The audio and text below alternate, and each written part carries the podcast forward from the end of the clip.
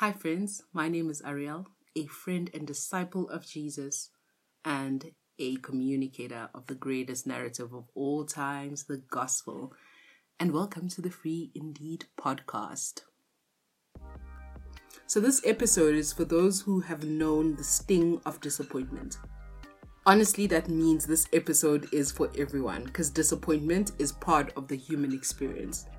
By the end of this episode, I want you, yes, you, whoever is listening to this right now, to allow your heart to be open to these words and be soft to understanding the beauty that can exist in unfulfilled desires.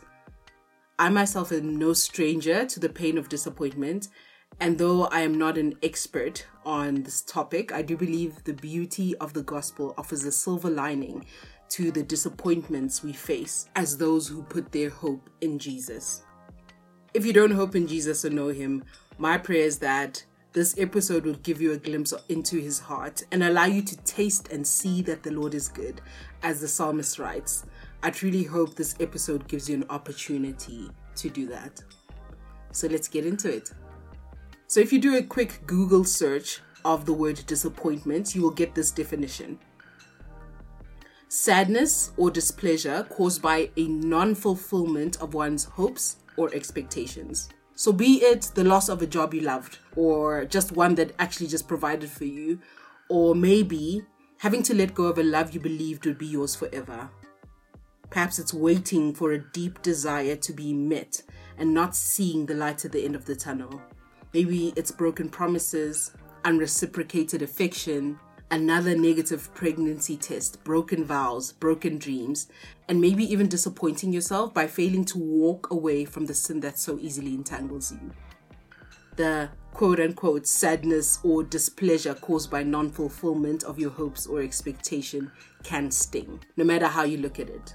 It's even harder if you have to navigate such a disappointment after presenting it to God, the God that says He loves you and desires to give you good gifts. A few years ago, I hit a bit of a spiritual rut.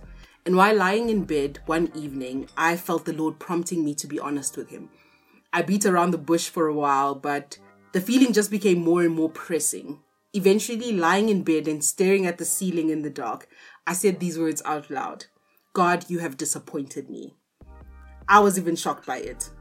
But as I spoke it, I felt that the line of communication between him and I were open again because he knew that this was the cause of the rut I was in. Of course, he had not really disappointed me, but I had put myself in the firing line of disappointment by assuming in my immaturity that God had endorsed and promised to fulfill something he really had not promised. It was my interpretation of his words. My longing and desire ruled my relationship with God, and I expected him to be subject to them. This was obviously a fickle foundation for relationship with him, but let's talk about longing and desire real quick.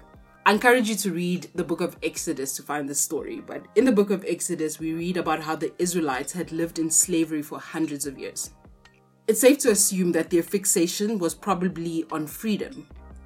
The thought of, if we leave this place, then dot dot dot. Their joy was contingent upon their desire to be free from slavery. When God sent Moses to lead them out of slavery and into freedom, that desire eventually became their reality. They were free from their oppressors and on their way to their promised land. We also later on read that the thing they fixated on was now their reality, but on the road to the promised land, they began to long for the things they had left behind. Eventually, after 40 odd years instead of the seven years that that journey would actually take, when they entered the promised land, well, the few, when only few of them entered the promised land, it was not paradise, it was still earth. They still had to work the land to get food. They still had to war with enemies to get the land. There was no happily ever after per se. Otherwise, the story would kind of end there. The whole Bible would end there. In fact, I'll go as far as saying no story in the Bible, can't even think of a parable to be honest, has a happily ever after. Every fulfilled desire always gives us something new to long for. So insert yourself into this conversation for a second. Think about the things that you long for, your personal if onlys, so to speak. What if you were given everything?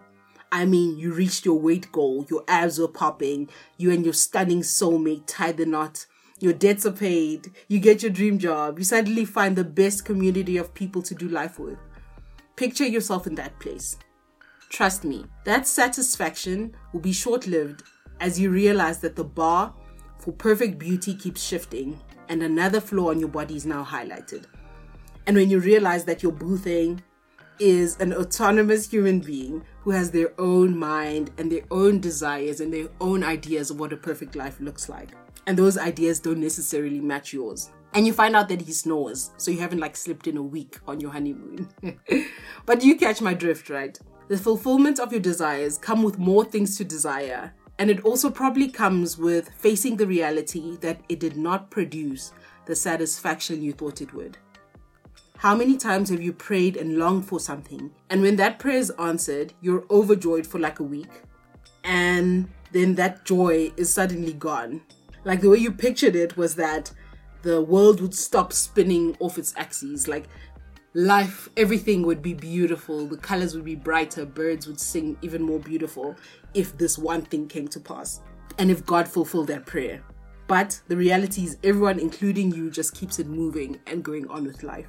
These moments of fulfilled desires don't necessarily bring us to a place of arrival like we thought they would. It only opens up our eyes to the reality that we will forever be chasing. So that night in bed, when I called out to God and wrongfully accused Him of disappointing me, He showed me that He had allowed these disappointments because they were pathways towards Him.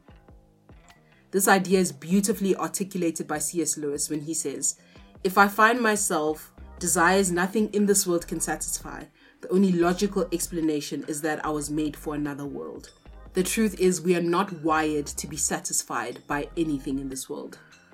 God was teaching me, and I believe He wants to teach you this too that Him allowing disappointment in our lives is a way of helping us redirect our hearts towards the only thing that could ever truly satisfy God Himself. When we realize where our constant disappointment lead us to, i.e., seeking what will ultimately fulfill us, we can finally experience the hidden gifts found in disappointments. The funny thing is, though, that the more we chase satisfaction in Christ, we don't necessarily arrive, quote unquote, either. Instead, we actually discover the unfolding beauty of the expanse of God's glory. And it's an odd balance of being fulfilled but still being hungry for what eternity with Him will look like. Jesus himself talks about this in one of my favorite, if not my most favorite, Jesus interaction in the Gospels. And this was that of the woman at the well. You'll find this in John 4, verse 13. It says, Jesus answered, Everyone who drinks this water will be thirsty again, but whoever drinks the water I give them will never thirst. Indeed, the water I give them will become in them a spring of water welling up to eternal life. So I encourage you to go read the story. You'll find it in John 4 of Jesus having this interaction with this woman, a Samaritan woman at a well after he unpacks her history and finds out, you know, not finds out, but he already knew that he she has had several men in her life and she has one now and it's not her husband. Um, and then begins to present to her that he is the Messiah and he is here to bring the salvation that had been promised for years. I love that at the end of it, this woman who's been shunned by her society becomes the one to run and bring them the message of the promised Messiah or the arrival of the promised Messiah.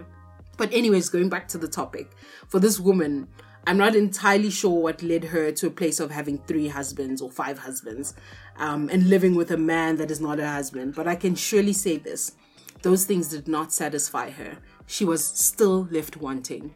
In this interaction, Jesus makes a statement that seems like a witty comeback, one that we can gloss over and even doubt it and dismiss it as that's just Jesus being Jesus. But in fact, this was a promise he was making about what he is offering to all those who believe in him and those who take hold of the gift that he offers. He promises that we will never thirst again, that we'll find the satisfaction of all satisfactions, and what he offers will never leave us wanting, not just here in this world, but all the way through eternity. The only way we can truly make a conclusion about what will truly satisfy any human being is by trying to discover what they were actually created for. This well known statement in the Westminster Catechism, basically a collection of Christian doctrine and fundamental beliefs, makes this conclusion to the question What is the chief end of man? Or to rephrase, what is the purpose of humankind? The answer to this the chief end of man is to glorify God and enjoy Him forever. And what does it mean to glorify God? John Piper says this God is most glorified in us when we are most satisfied in Him. So, recap the purpose of man is to glorify God and to enjoy Him. And what does glorifying God look like? God is most glorified in us when we are most satisfied in Him. This tells us that our joy does not lie at the end of the fulfillment of our desire, unless that desire is to realign ourselves with the purpose for which we were created. It lies in realigning our hearts with the one it was created for, which means relationship with the triune God who we were created to love and to be loved by. In Him and Him alone lies the key to ultimate human satisfaction. So, with all this said, I want to remind you that our God is a good God. So, I'm not saying that He withholds good things from us. That's the opposite of what Scripture says. Psalm 84, verse 11 says, The Lord bestows favor and honor. No good thing does He withhold from those who walk uprightly. He gives us good gifts, but these good gifts He gives us are like breadcrumbs on the path that leads to the ultimate good thing Himself. So, receiving good things from God are not exactly what we ultimately exist for. We exist for Him and relationship with Him. Every desire for fulfillment is buried in the heart of our Creator. So let's consider our purpose again. God knows why He created us. And like we've unpacked, it's to glorify Him and to enjoy Him forever. This means relationship, love, fellowship, and intimacy. But when He did create us, He also knew that a fundamental requirement for love is for one to be able to make a choice. So he created us with free will, the decision to choose whether or not we will love him back. Truth is, our choice on whether to love him or not doesn't cause us to change our core design of only finding satisfaction in him and him alone. So we basically end up choosing eternal satisfaction or eternal longing. God also knew that in our fleshy nature, we would not choose him. Instead, we would choose paths that would centralize ourselves at the expense of relationship with Him. But He made a plan for that even before He created us or the world we live in. 1 Peter 1 verse 17 explains this. It reads, Since you call on a Father who judges each person's work impartially, live out your time as foreigners here in reverent fear. For you know that it is not with perishable things such as silver and gold that you were redeemed from the empty way of life handed down to you from your ancestors but with the precious blood of Christ, a lamb without blemish or defect. He was chosen before the creation of the world, but was revealed in these last times for your sake. Through him you believe in God, who raised him from the dead and glorified him. And so your faith and hope are in God. Here are a few truths we can draw from this passage that are relevant to this topic. Verse 17 tells us that we are foreigners in this world and we should live as such, having hope in the eternal, and the one who is eternal. Which takes us back to the C.S. Lewis quote about if we can't find satisfaction in this world, we are not made for this world. Same thing, we are foreigners. Number two, this passage describes our desires as the empty way of life in verse 18 and stresses that our redemption was not achieved by the perishable, fleeting things of this world that are rooted in our sinful and rebellious nature. What he refers to as our ancestors, who basically we can date back to Adam and Eve who sinned in the garden. So basically, we have inherited that way of life, sin. And sin is the opposite of holiness. So naturally, this created a chasm, a division between us and God. Thirdly, this passage tells us that we were redeemed by Christ, who alone was sinless. And we see this in verse 19. And then get this, this is what I want to highlight. It says he was chosen before the creation of the world, but was revealed in these last times for your sake. God didn't just realize that there was a glitch in humanity and then decided to factor in Jesus. This passage tells us that before creating us, he knew what our natural inclinations would be and chose to create us anyways, but that he made a preempted plan for us to be in relationship with him and ultimately fulfill the purpose we were created for and that plan was Jesus. How amazing! So, this episode is being released during the festive Christmas season. And this passage really explains why the Christmas story is so beautiful and so profound for all of humanity. The birth of Jesus in a manger in this obscure town called Bethlehem is the predestined plan for God to ensure that humankind is set back on the path to fulfill the promise for which we were created to glorify God and enjoy Him forever.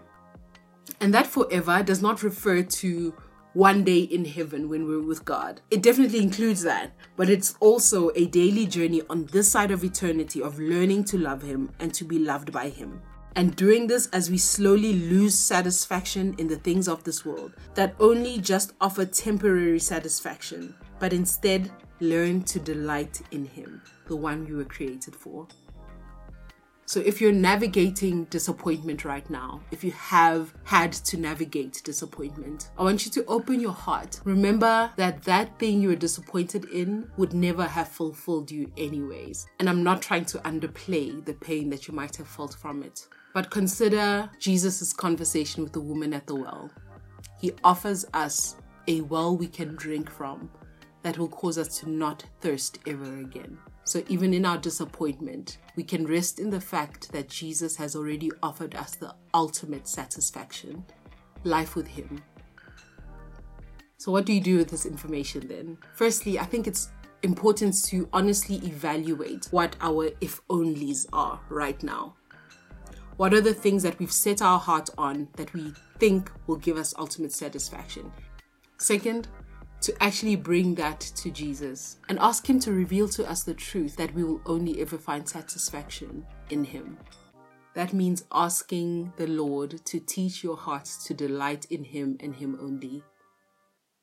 I'm not saying we should be disconnected from this world and live in the clouds. Like I said, He doesn't withhold good things from us, but to re- evaluate what those good things are and ultimately, the best good thing we can ever get is Jesus Himself, and He's already offered that.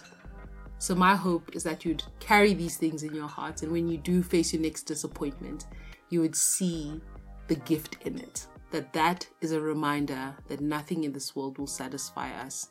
And even when He does give you what you desire, the fact that it doesn't fulfill you would be a reminder that nothing in this world is meant to satisfy us but that we are ultimately designed for Jesus to glorify Him and enjoy Him forever.